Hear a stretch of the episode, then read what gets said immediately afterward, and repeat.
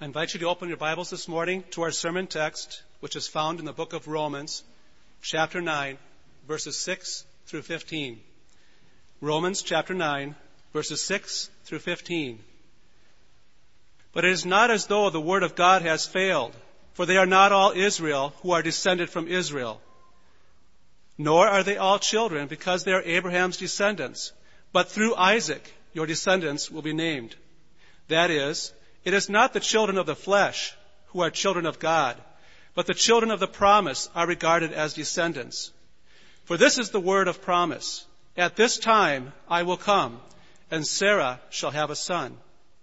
And not only this, but there was Rebekah also, when she had conceived twins by one man, our father Isaac.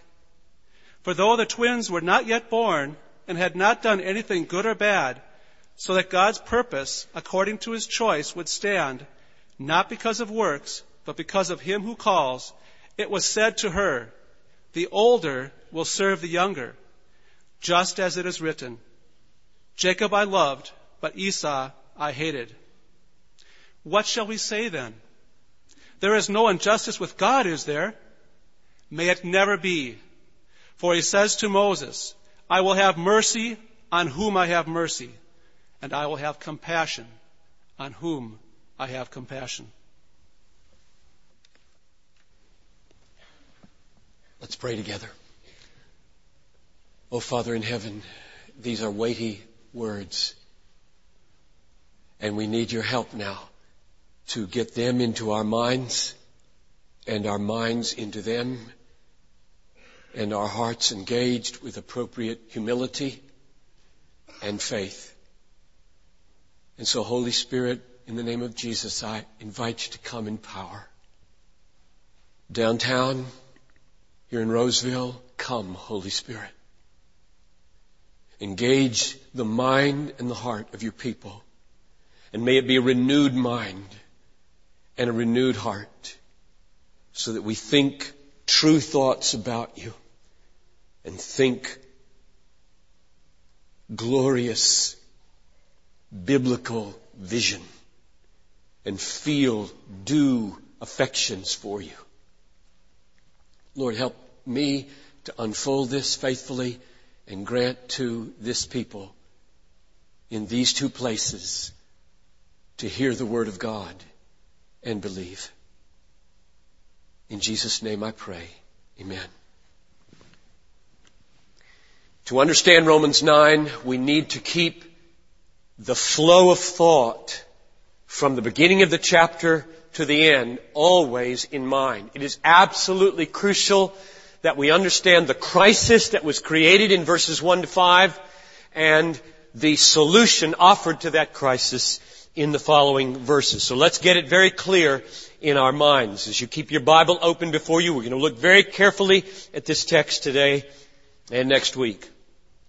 In verse 3, Paul said, I could wish that I myself were accursed, separated from Christ, for the sake of my brethren, my kinsmen, according to the flesh.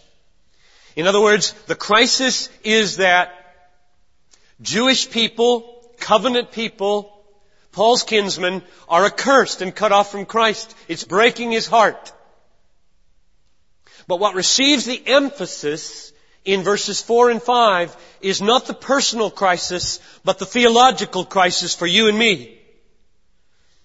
The note isn't struck in verses 4 and 5, oh, how hard it is for Paul to deal with the loss of his loved ones. That's not the crisis.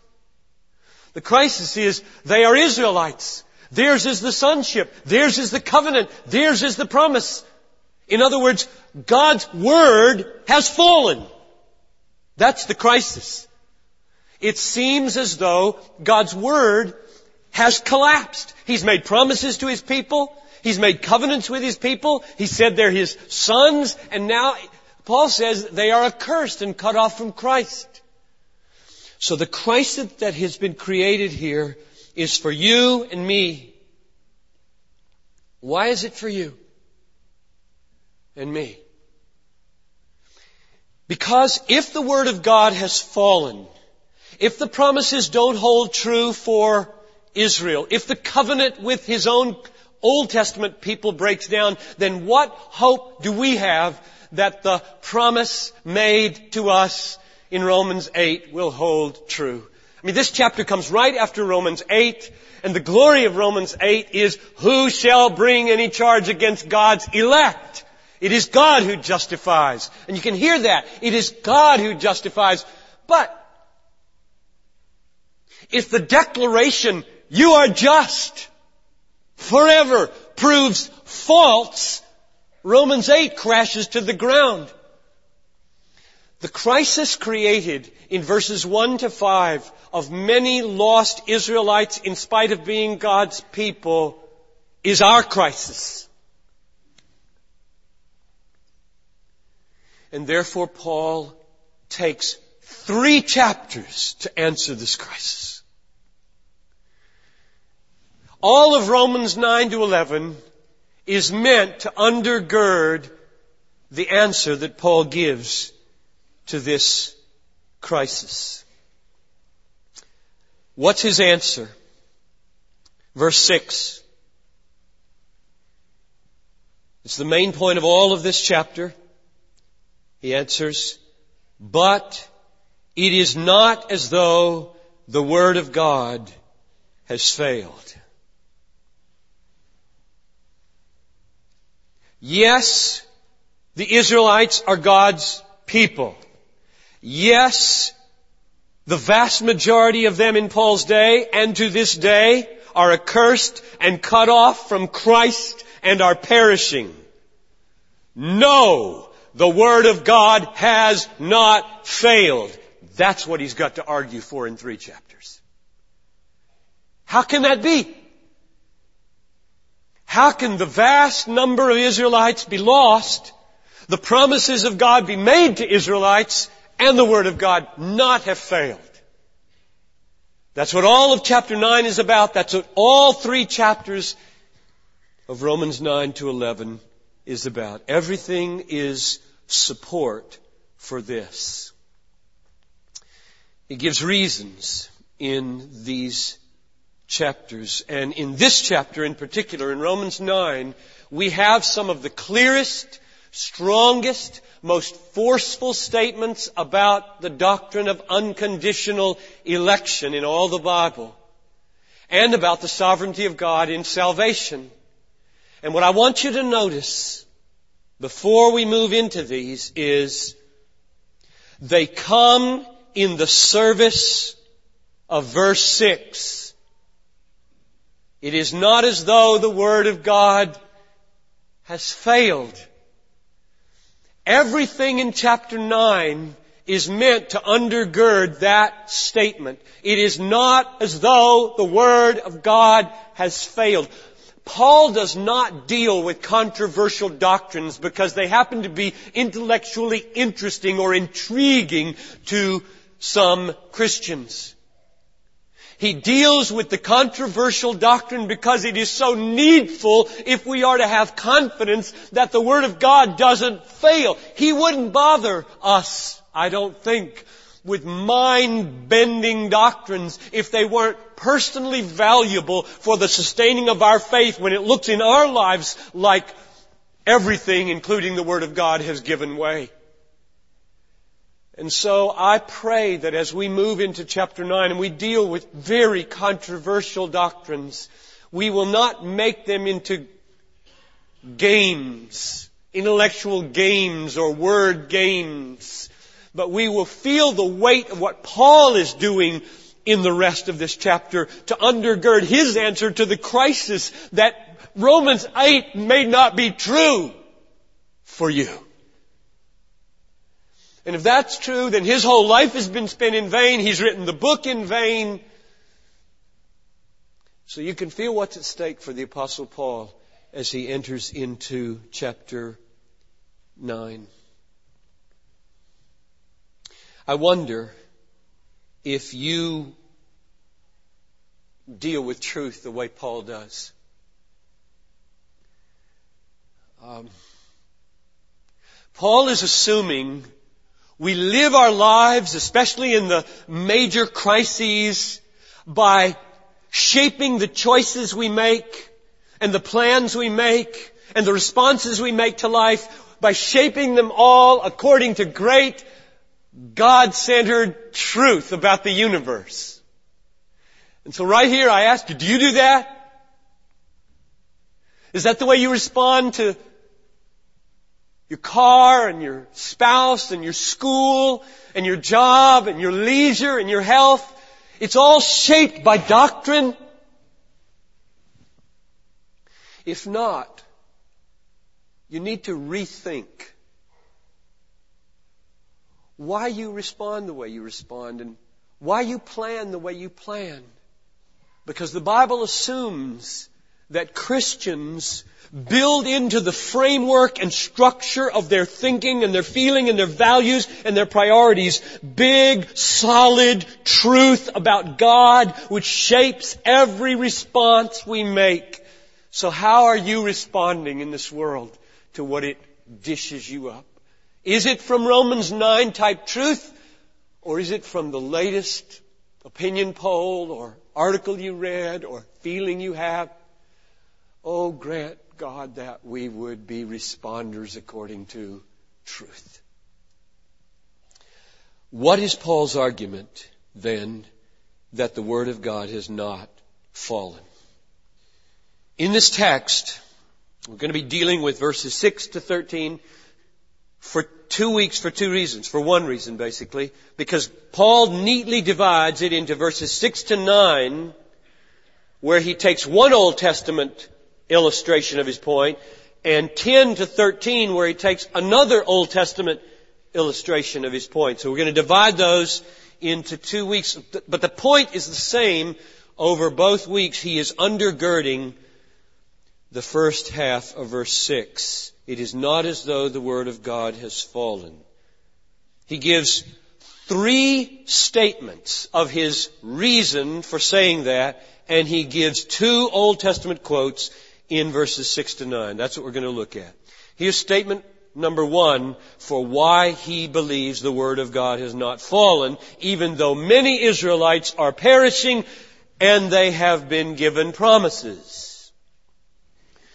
The second half of verse 6 is his first of three statements. For they are not all Israel who are descended from Israel. In other words, Paul's argument here is that the promises of God always hold true for Israel, but not all Israel is Israel. You see that? They are not all Israel who are descended from Israel. Yes, the promises are valid for Israel, but not all Israel is Israel. There is a true Israel and there is a physical, ethnic, fleshly Israel. The promises he's saying are valid for the true Israel and have never failed them and never will fail them. That's his first argument. Here's the second one. Verse 7 says it a little differently but makes the same point. Nor are they all children because they are Abraham's descendants. In other words, he's distinguishing two kinds of children, isn't he? Everybody who is born of the seed of Abraham is a child of Abraham in one sense, but not all the children are children.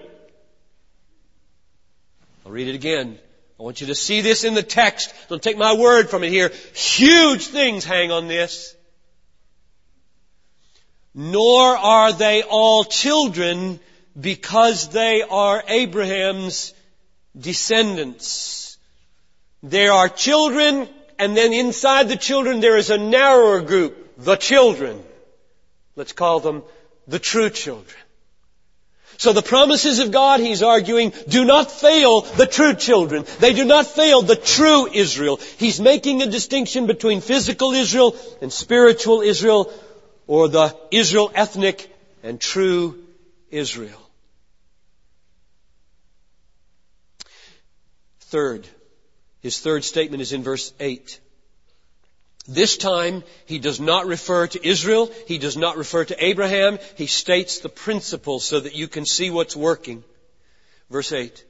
That is, it is not the children of the flesh who are the children of God, but the children of the promise are regarded or reckoned. It's the same word for the word in justified. They are reckoned as descendants. This, he says, again, is why the Word of God has not failed, even though many Israelites have perished. It's because the promises are for the children of promise. The children of God, and not every child of Israelite flesh. Now, when Paul distinguishes here in verse 8 between children of the flesh and children of God, you can see that he means by the term children of God the full saving meaning that it has in 816 and 821 and Philippians 2:15. Children of God here is over against children of the flesh. So a Jew might say, I'm a child of God. I was chosen of God. And Paul would say, if you use the term that way, then there are children of God within the children of God. There are the true children of God and there are the external children of God. And he makes that clear by contrasting it with those who are children of the flesh. When he says that the children of God are the children of promise, he means they have their spiritual position by virtue of the effective work of God's promise. God makes a promise, and that promise produces a child of promise. And if it doesn't, there is no child of promise, whether they were born of Abraham or not. Now, we need to understand this, and to understand it, we need to go to the Old Testament quotes to see where in the world is Paul getting this idea that within the Israel there's an Israel, within the children there's a children, within the children there's a children of God. Where's he getting that? But before I go to the Old Testament with you, let me say these three statements again, lest you miss them. Verse 6, these are his reasons why the Word of God has not fallen, even though Israel is perishing. 1, verse 6. They are not all Israel who are descended from Israel. 2, verse 7. Nor are they all children because they are Abraham's descendants. 3, verse 8. It is not the children of the flesh who are children of God, but the children of promise are regarded as descendants. The promises of God hold true for the children of promise the true Israel, the true children. They have never, they will never fail them. That's his argument. Now, where's he getting this? There are two Old Testament quotes, both of them relating this time to Isaac, and next week they'll relate to Jacob. Isaac, not Ishmael, Jacob, not Esau. Those are the two arguments here. We're only dealing with one of them this week. The first one is found in verse 7.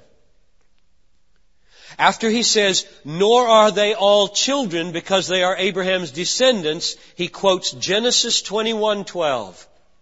But through Isaac your descendants will be named.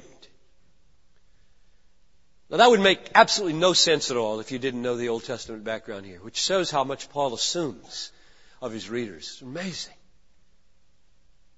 You say, well, how, do, how does that prove anything, Paul? Well, what does that statement, through Isaac, shall your descendants be named or be called? And the reason it proves something is because in the context, the issue is, what about Ishmael? Abraham had already had a child. He had an elder son. He had an heir. If God would just let him be the heir, he had an heir. And oh, how Abraham longed for it to be. And it wasn't to be. And God said to him, no. Through Isaac, your descendants will be called. Not through Ishmael, even though he is the firstborn. And so Paul sees something in the Old Testament narrative that begins to point him toward an understanding of the people of God physically and the people of God spiritually. He sees a narrowing down of the people of God within the people of God. Not Ishmael, though he was born of your loins.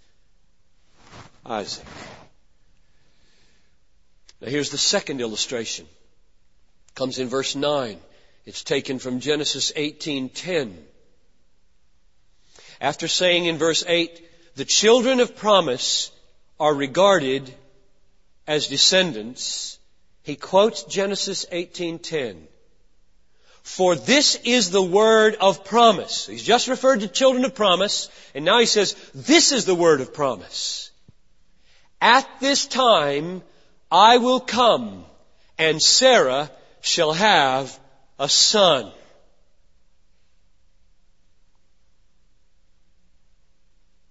How does that argue for anything? The context is absolutely crucial. God had promised Abraham that all the families of the earth would be blessed through him. And God had promised Abraham that his children would be like the stars in the sky. And here he was, an old man, and his wife was barren. What is he going to do? You know what he did? Well, let me tell you what he should have done first. He should have trusted God for a child of promise.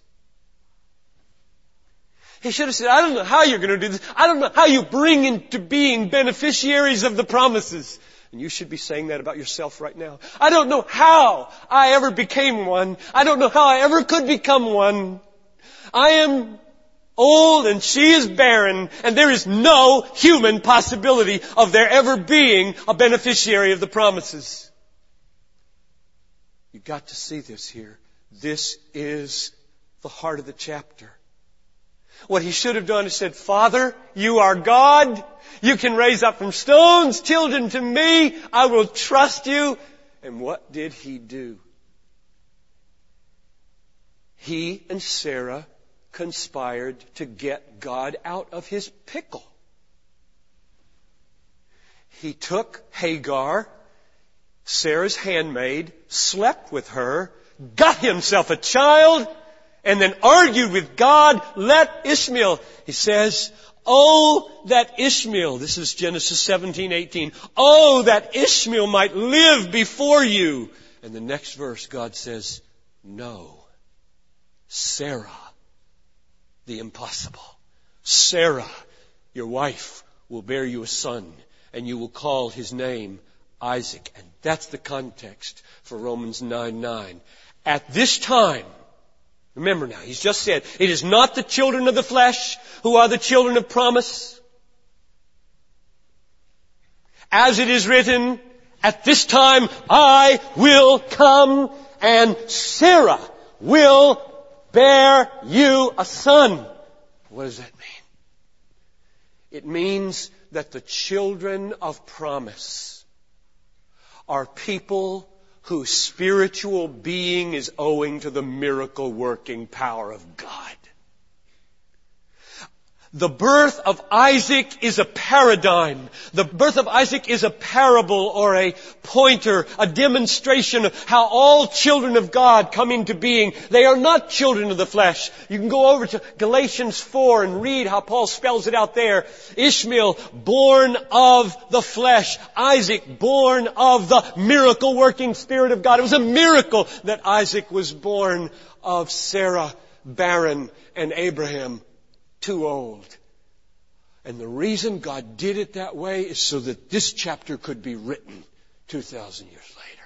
So that we would understand that within the people of God, there is a people of God. That within the things that define us humanly, there are things that define us supernaturally and spiritually, and that the promises of God for salvation do not relate to what we are by our human distinctives, no matter who our parents are, but by virtue of who we were born by from heaven. That's what this is about. Paul's answer to the question, how is it that the Word of God has not failed if so many in Israel are lost? And his answer is, not all Israel is Israel.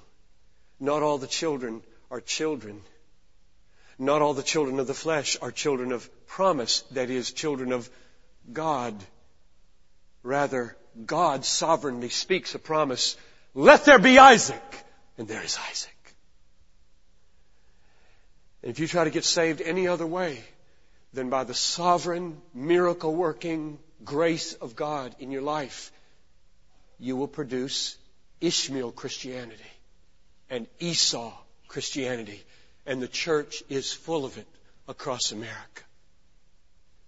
People who have gotten themselves so-called saved and have learned all the covenant routines and have never been born of God. So, Bethlehem, in this Advent, let's understand why the Word of God has not fallen. How shall we apply this? Well, we're moving here to the Lord's table. How is it that God is gathering a people for Himself? Within Israel, and we know now from those outside Israel. If it takes a miracle to make an Israelite an Israelite, the possibility exists that the same miracle could make a Gentile an Israelite. Which it does. Which is why the new one true Israel is made up of Jew and Gentile. Why we can be grafted into the tree of the covenant made with Abraham. Children of promise are not created by fleshly lineage. They're created by divine lineage. And therefore God can take anybody He wants and make them a part of this people. And the way He did it was by sending His Son in order to purchase that grace for Jew and Gentile and in the cross make them one people of God. So when we go to the table here, we have the instrument or the means, the cost that it took for God to make you and me into children of promise, children of God, true Israel, true children, not children of the flesh. And what it took for God to establish His Word God's Word stands today because Christ died in order to purchase the right and justice of God to make Jews Jews and Gentile Jews. O Bethlehem, let us give thanks that God has set His favor upon us, has not left us in the mere physical lineage of a Christian home or a non-Christian home but has put His powerful promise at work in our lives so that we may taste and know His reality. Let's pray together.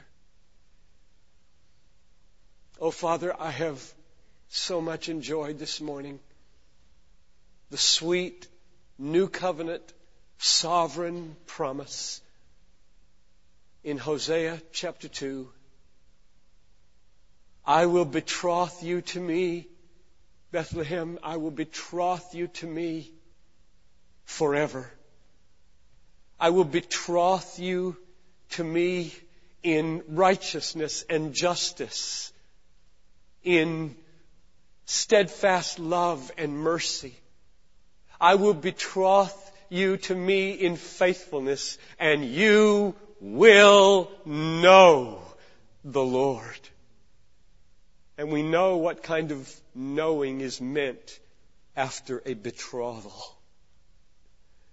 Oh, that we might taste the intimacy of communion with you at your table. Meet us, I plead with you, and commune with us. And in your sovereign new covenant way, make us your own. In Jesus' name I pray. Amen.